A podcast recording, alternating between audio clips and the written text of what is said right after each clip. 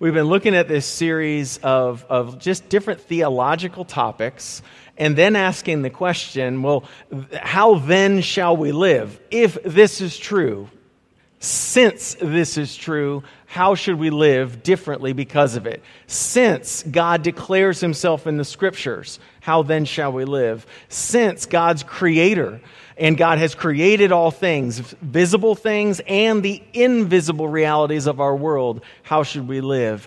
Uh, since the fall of man and sin and the corruption of this world is real, how then shall we live? God's active in our world. How, that, how does that change how we live? We looked at that God is a redeeming God. Yes, this world is horribly broken and corrupted, yet he is at work redeeming and making all things new. How does that change how we live? And so we've looked at a couple weeks of the idea of redemption. Uh, and but today I want to look at uh, kind of a, a, unique way at looking at redemption, and that is through the lens of the covenant family. Now, uh, when we start talking about things that are corrupted in this world and things that need to change and all that, we, we can tend to think about social issues. We can tend to think about stuff going on in our own personal hearts uh, and all of that. But I want to put right in the middle of all of that the family. The family that God has established, and He calls it the covenant family because uh, this is one of those topics that uh, is totally needful for us as God's people, but absolutely needed in our culture as well. Now, a few caveats before we dive into that. Uh, you know, this is one of those topics that God sets out as his design for this world. You know, he embeds marriage and family in chapters one and two of Genesis. Before the fall, this was the embedded kind of structure of how humanity would work. But yet, after Genesis 3, we feel the effects of it not working that way, right? We, some of us grew up in homes that were not homes that we would set as, man, let's emulate this. Some of us might be in the midst of brokenness right now in marriage or, or with family or kids or, or any number of ways. It's like God's design is here, yet, wow, my experience has been this. And so, this is one of those potential topics that could often lead to uh, uh, maybe, maybe us actually grieving a bit, or maybe even mourning a bit of what we've experienced or what we are experiencing.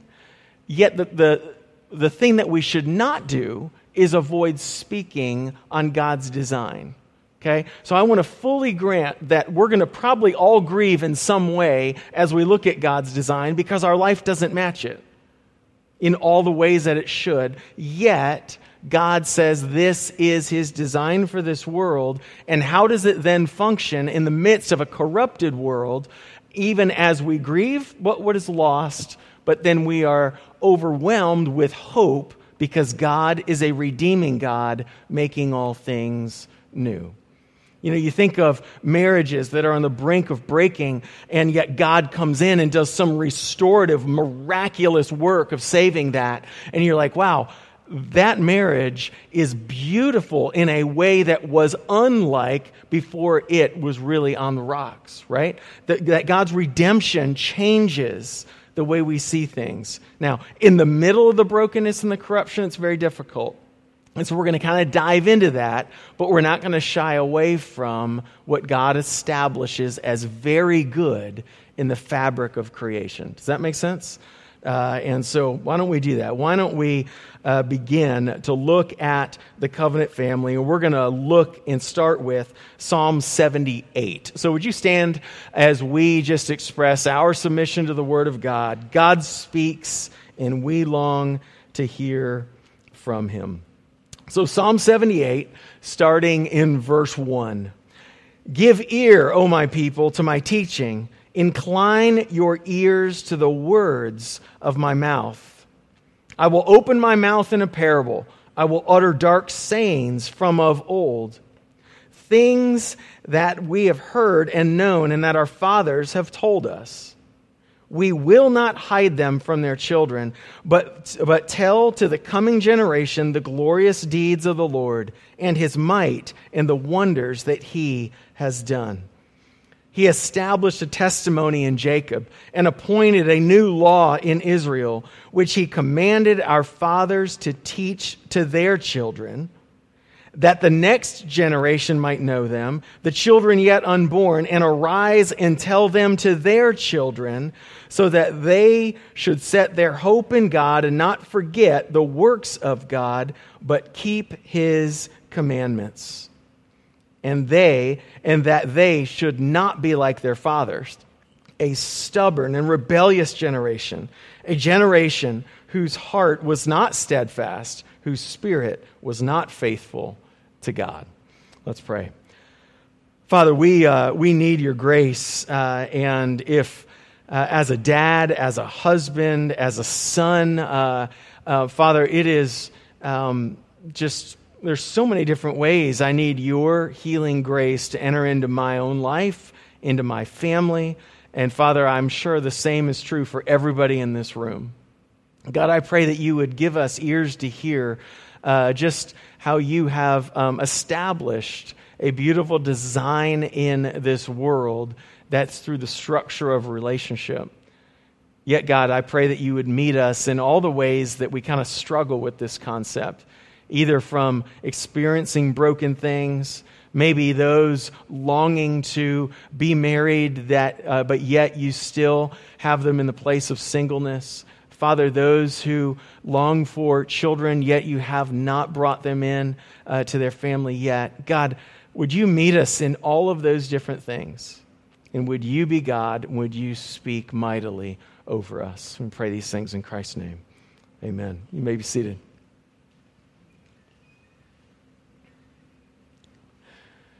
So it's interesting that Todd gave the students, our high school students, the book Radical okay?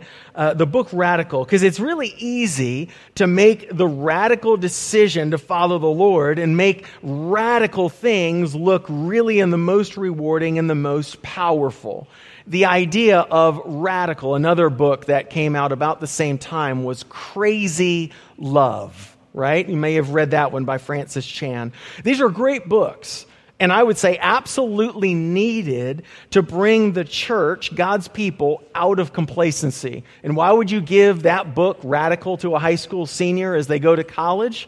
Is because they will be inundated in ways that will kind of uh, potentially uh, just tamp down their love and their fervor for the Lord. And so, what is it to be brought out of that and into a sense of truly following the Lord? Now, I would define radical being taking up, G- taking up your cross and following Jesus. That's radical. Because radical says be safe, or normal says be safe. Normal says do whatever you can to keep your head down and just make life work out for you. Jesus says radical is put your will on the sidelines and follow me in my kingdom. But yet we tend to take that word radical and say, because I need to be radical, I've got to do the craziest thing possible in order to follow the Lord. Okay? I need to sell everything and move to a different country. Now, some people do that. But if it is following God and His, and his leading, go for it. But it is, if it is you saying, you know what, I just need to be bold and radical, and whatever that looks like, I'm going after it, I think that's the misnomer of what that word would lead us to. Because words like radical or crazy love or those things, they're dangerous if that's the only lens that we view the life of faith through. They're needed to get us out of complacency, but they're dangerous if we say, you know what, we got to be radical on the edge every day, every minute of our lives. Because then we will say that the day to day stuff that we do doesn't have much value. It's just laundry, it's just driving the kids to school. It's just sitting on the couch watching a game with my son or my daughter. It's just going to an event with my kids. It's just taking t- taking time and getting coffee with my wife. Those things aren't really all that important. The important stuff is the crazy radical stuff. So you, you, hear the, the blessing of the message, getting us out of complacency, but you can also hear the danger of the message that it negates everything day to day. Like that's just mundane, pointless stuff until you get to really important things. Growing faith, I would submit, is like a garden. Okay? Uh, I often think this because we're the, we're the family that lets weeds grow up and lots of problems end up in our flower beds. And then you go out and you have to like knock it out for like eight hours one day. And, uh, and so while you recommend that, just let something overgrow in your life and then just go out there and weed it you will understand more about your life of faith than probably a year's worth of kind of study because you'll see how roots grow and then you pull one and they multiplied. And then this root over here all of a sudden has a, and, and you, you start to understand these things, but it's also you understand the pace at which uh, gardens and plants and sustainable beauty really grows right? That growing faith is like growing a garden, it's rarely fast. And anything that grows quickly will fade away just as quickly as it appeared, right? And our fascination, though, with radical or with the big keeps us from much of what we are called to pursue before God. Yes, come out of complacency, but God is found in the little things and the crazy things, but God is found in the ordinary. God is found in the mundane. This is true for the ministry of a church, and this is true for a family. So, one writer, Michael Horton, uh, in thinking through this, he said that this has been the vicious cycle of evangelical revivalism. Evangelical being churches that uh, profess Jesus. The regular preaching of Christ from all the scriptures, baptism, the supper, meaning communion, and the prayers of confession and praise, and all the other aspects of ordinary Christian fellowship, you can relate to these last few words, those are seen as too ordinary. What does this look like? We take a step back. What are we doing as a church? And it's asked with discontent. Well, we preach, we do baptisms, we do the supper, we pray, we confess, uh, we, we encourage fellowship, we do all, yeah, but what are we really doing? Have you ever thought down that road or felt that in any way? Because those things have, have somehow become ordinary, mundane, and as if they're not as value as the, the thing we could be doing or ought to be.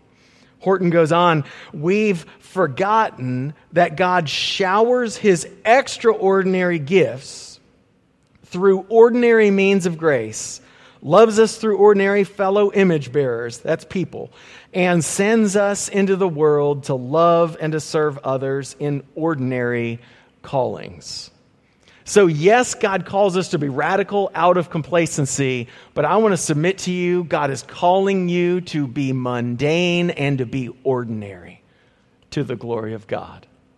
Because our world hates ordinary, our world hates mundane, and that's why we struggle to see value in things that don't blip on the screen. It's only the stuff that we can kind of write about in the newspaper. That's the really important stuff. But if you think about it, if growing faith is like growing a garden, there's not too much noteworthy after putting the seed in the ground. You really just sit there and wait. You know, we, we plant some plants, and even the ones that are already seeded, you put them in the ground and you kind of walk over to them and you just hope they actually bloom that day. Or, like, oh, here's one coming, and you have to wait a week. Spiritual growth is like an incubator, and yet we are enamored with the radical. Isn't it the family, though, that shapes futures and raises up men and women more than anything else in the world? The answer is yes, it is. But the family's so ordinary, it's so mundane, it's not really all that exciting. Yet God embedded it in creation as his primary vehicle of discipleship. Genesis 1 and 2. And yet, what are we doing as a church? Let's raise families that love the Lord. So, the importance of the covenant family. We're going to come back to that word covenant in a second. But it's basically that this is huge in the idea of how God is redeeming the world. Yes, we're going to be involved in social causes. We're going to pursue broken people. We're going to pursue our own brokenness in our heart. We're going to push back temptation. We're going to see God heal when we fall into sin. We're going to see all of those things, but God's going to use the family to redeem the world.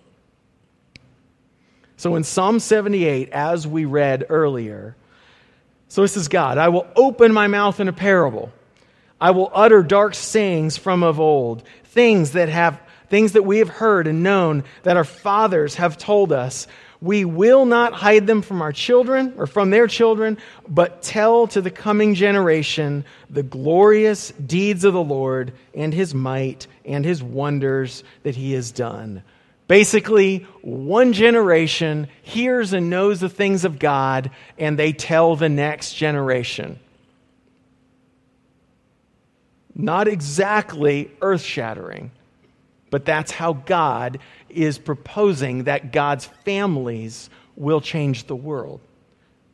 70, uh, uh, chapter 78, verse 5, he established a testimony in Jacob and appointed a law in Israel. Those are just historically ways that God speaks of his people, Jacob and Israel which he commanded our fathers to teach their children. So here we are. Teach their children the things of God. We're going to jump over to Deuteronomy 6. We'll get back there in a second. This is where God is uh, kind of telling his people how to. We're going to be back and forth between these two, if you're wondering.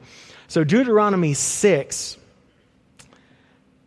he's telling his people these very same things before they go into the promised land uh, do these things, hear my commandments, uh, and tell them, so that you may fear the Lord your God, you and your son and your son's son, by keeping all his statutes and his commandments, which I command you, all the days of your life, and that your days may be long. What do you hear there? Again, a, father telling his son, whose son is going to tell his sons, uh, and it just keeps going on and on. That generations will tell generations, which will tell generations of the goodness of God, but that they might not just know about God, but that they would fear the Lord, that they would bow their knee to the Lord, they would surrender their heart to the Lord.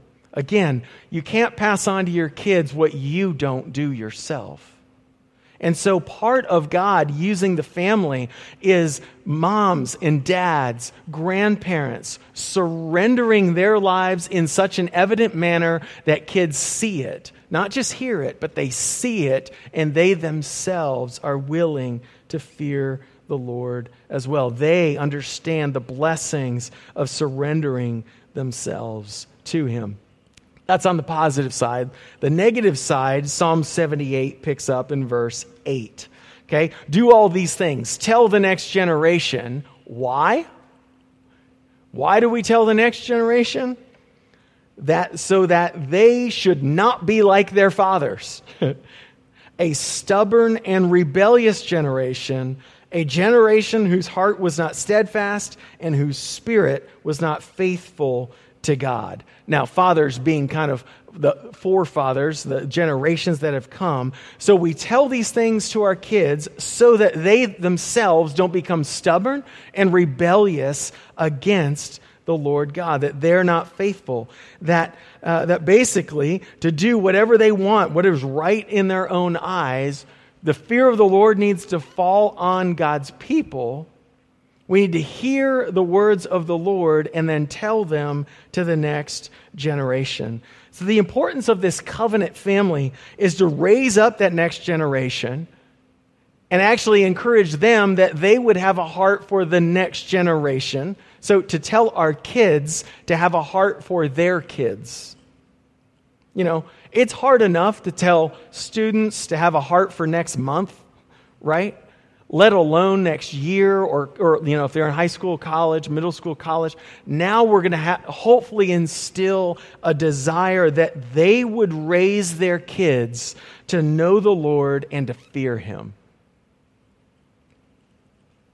That's a work of God. But what's interesting is that this view of family and children stood in complete contrast to the world around God's people.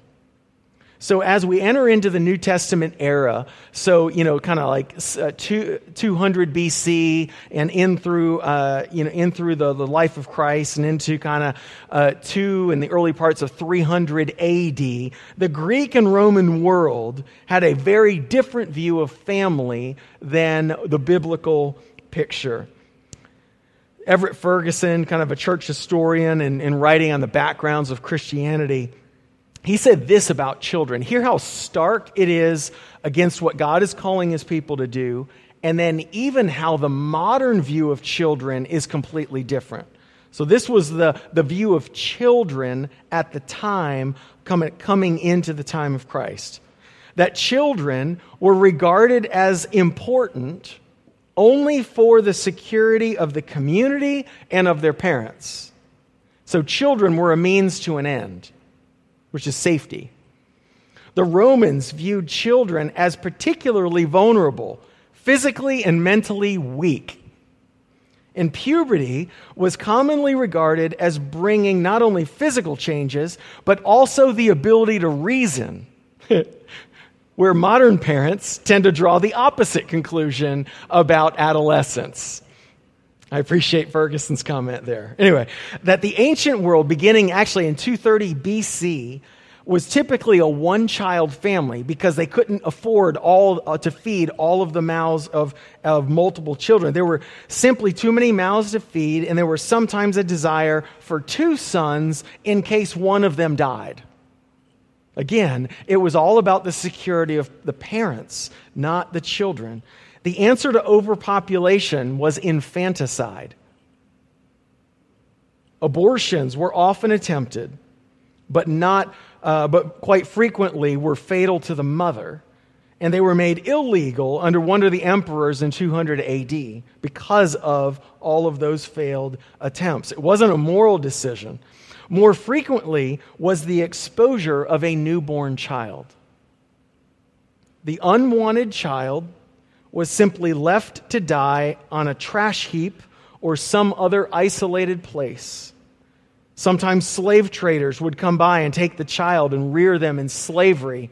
Girl babies might be taken and reared for a life of prostitution. And like modern questions of when human life is a person and entitled to protection under the law, for Greeks and Romans of this time, the newborn child was not considered a part of the family until acknowledged by the father as a child and received into the family in a religious ceremony. Thus, they did not, they did not consider exposure of a child murder but refusal to admit that child to society.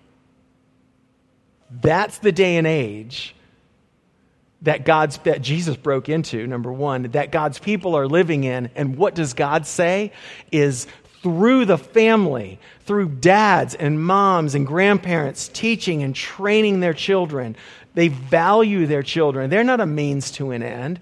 Teach your children to fear, children to fear the Lord. Teach your your children uh, to love the Lord, and in so doing, God, this world will be redeemed. So it was a culture shock. It wasn't cute when Jesus said, Let the little children come to me. Don't hinder them, because such belongs to them, the kingdom of God. And all the adults said, oh, How dare you?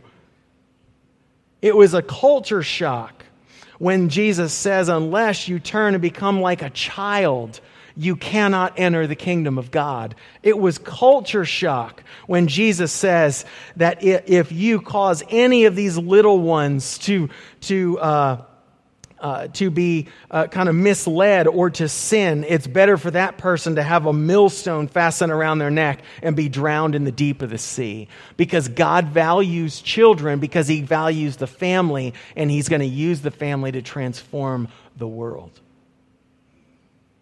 But yet, when we go home tonight, we're going to say, all right, let's just get through this night so we can kind of sit down and watch some Netflix and chill, and then uh, different connotation. But, uh, but and then we can uh, just get to the end of our day and not be tired at all. The importance of a family, but yet, in that, God's plan of, net, uh, of uh, redemption through the family is here. God is going to redeem all things through the family. So get this, we're going we're to race through some uh, different passages. What does God say to Adam? He says to Adam, uh, you probably won't have time to flip because I'm going to go pretty fast. Genesis 1, God blessed them, and he said to them, Be fruitful and multiply and fill the earth and subdue it and have dominion over all of the earth. Basically, be fruitful, multiply, fill the earth. Then he comes to Noah in chapter 9. This is after the flood. And God blessed Noah and said, uh, or, and his sons, and he said, Be fruitful and multiply and fill the earth. Same thing he said to Abraham. Then he comes, or, so, same thing he said to Adam, he said to Noah, and now we get to Abraham in Genesis 13. He says, This is a guy who has no kids. I will make your offspring as the dust of the earth, so that if one can actually count the dust of the earth, your offspring also can be counted. Basically, you'll have more kids than dust on this planet, is what he says to Abraham. That sounds like be fruitful and multiply. That sounds like the fulfillment of that. What does he say to Abraham later in Genesis 17? I will establish my covenant now, a covenant is a bond, a bond that God makes with blood with his people.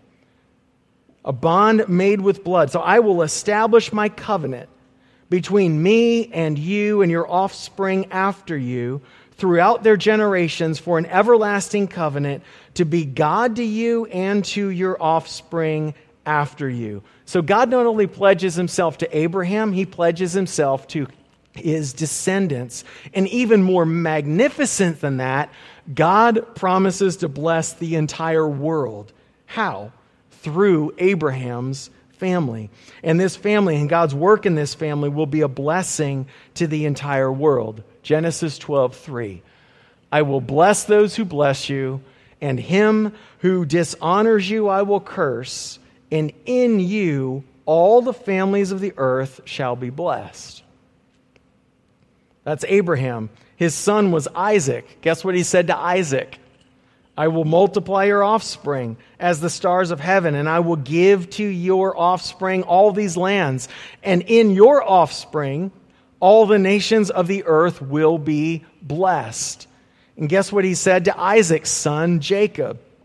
Hopefully, you're following a pattern. That's really small. But for those who have really good eyesight, and behold, the Lord God above said, I'm the Lord of, and I'm the God of Abraham and Isaac and Jacob.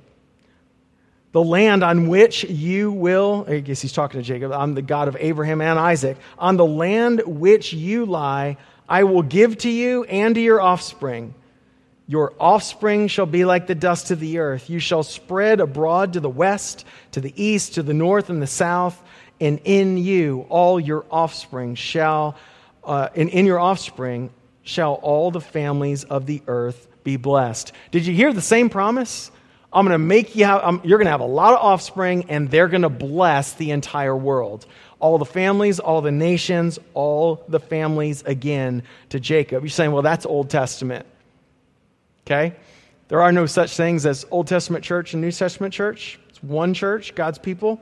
Because at Pentecost, Peter preaches uh, for these people to repent, repent and embrace the gospel. Guess what he says to them? Same thing. For the promise is for you and for your children and, all who, and for all who are far off, everyone uh, from whom the Lord your God calls to himself to himself. That this promise is not just Abraham, Isaac, Jacob, it is now extending to the Gentile world. And then what does Paul say to Genesis 3? Does this have anything to do with us? Absolutely. Genesis 3, verse 7. Know then that, that it is those of faith who are the sons of Abraham. Basically saying, not natural descent makes you a son of Abraham. If you have faith, you're a son of Abraham. And the scripture, foreseeing that God would justify the Gentiles by faith, preached the gospel beforehand to Abraham, saying, In you shall all the nations be blessed. So then, whoops, is it all up there? Yeah. So then, those who are of faith are blessed along with Abraham, the man of faith. All that to say, if you have faith in Christ, you are downstream of the covenant promises that God has laid out, where all the families of the earth will be blessed through his work in his people. Said it to Abraham and his family, Isaac and his family, Jacob and his family. And Paul says, if you have faith, you are now Abraham's descendants. All the nations, all the families of the world will be blessed through his people. The best discipleship tool that God has given his church is bringing children into your home. That is number one. There's a lot of curriculum at Lifeway Bookstore. None of it, all of it, all of it in total, cannot touch the discipleship tool that God has established in creation. Bring a child into your home, love them, teach them, live with them. Live before them uh, the means of grace. Live before them when you fail, you need their forgiveness. When you are broken, you need God to raise you up. When you are afraid, you need God's help. And we live before our kids what a life of faith looks like. There is no better discipleship tool on the face of the planet. Is it automatic? Is it foolproof? No.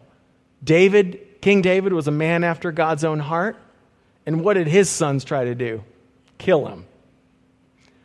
King Saul was rejected by God, and what did his son Jonathan do? He was, a, he, was, he was one of the best friends on the pages of Scripture, willing to go uh, and uh, risk his own life for his friend David. So this isn't like a one to one relationship, but the, the overarching, overwhelming tool that God gives his people is in discipleship. And so, the function of a covenant family, let me just submit to you the two passages because we're going to blitz this in about a minute. Psalm 78 and Deuteronomy 6. Read them, ask God to uh, have that be a part of uh, your family. If you're a child in, in this, that you would be recip- that you would be willing to receive what your parents are hoping to convey to you and they're going to do it imperfectly. Don't blame them for that. Because they're imperfect sinners just like you. They're going to fail at this. It's not going to be seamless. And i think that's why they need a heavenly father just like you do. And that's the point. They get to display to you what a broken sinner does when we are broken. We go to the living God. Psalm 78 listen and incline your ears. Listen to what God has done. See and listen to the glorious deeds of the Lord. Our fathers told us we don't hide them from our children, we tell them to the coming generation. He commanded our fathers that we would teach our kids. Children yet unborn, praying for that next generation, having an eye towards generations to come. And why? So that they might know God and they might not become stubborn and rebellious people. Listen intently, know the Lord, tell your kids. And I love in Deuteronomy 6 when God says, This is who I am. Hear, O Israel, the Lord our God, the Lord is one. You shall love the Lord your God with all your heart and with all your soul and with all your might. And then he gives an instruction. And these words that I command you today shall be on your heart. So it's not just hear it and tell about it, it's got to be something that transforms your heart. If it doesn't, stop there and ask God to do something miraculous in there. These words of community shall be on your heart. You shall then teach them diligently to your children, and you shall talk of them when you sit in your house, and when you walk by the way, and when you lie down, and when you rise. You shall bind them as a sign on your hand, and they shall be as frontlets between your eyes, which is like a headband with a box. Uh, you shall write them on the doorposts of your house and on your gates. What is God saying? Teach these things diligently. Talk about them when? When you sit down, when you walk, walk along, for our version, when we drive, when we lie down to tell our kids good night, when we wake up, we wear these things, things around, we write these things on our wall. It's not difficult, but it's got to be intentional. And it's very, very challenging to sustain. And that's why it's the power of the living God that actually allows us to fulfill that verse down in verse 8 and 9 that in you all the nations will be blessed. As we live the ordinary, walking around, talking about, learning, listening, as we do that with our families, God is doing a redeeming work of blessing all the nations on this earth. I actually can't connect that dot of what we're going to do this afternoon of just being together as a family to redeeming the world. I have no idea how that works, but God does. Because He says the ordinary, mundane thing that you just cast off as unimportant has immense value when it is carried along by the power of the living God who is redeeming all things. There's nothing that's wasted.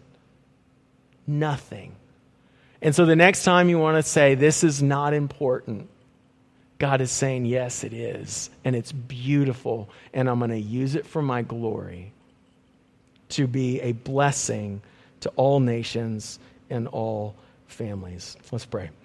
Uh, God, I ask that you would uh, take these things, that you would um, help us to kind of grapple with them, that you would help us in that. Uh, God, I pray that you would. Um, that you would challenge us in our thinking. Father, when we become lazy and just want to sit down and watch TV, when we just want to do our own thing, or we don't think what we're doing as a dad or a mom or a grandparent really matters. Father, when we're a child and we don't want to listen anymore, Father, meet us there. And in that, you would restore our families, and in that, you would restore the world. Father, thank you that you're with us. And I pray these things in Christ's name. Amen.